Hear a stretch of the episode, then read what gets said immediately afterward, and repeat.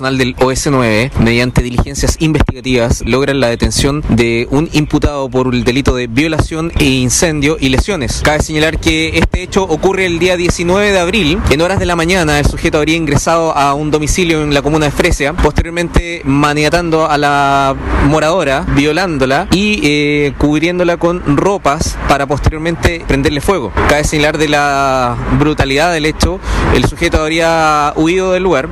Posteriormente, gracias a las eficientes diligencias del OS9 de Carabineros, esto complementado con eh, las pericias científicas realizadas en el sitio del suceso por parte del LAOCAR, que han logrado situar científicamente al imputado en el interior del domicilio y en contacto con la víctima, logrando la detención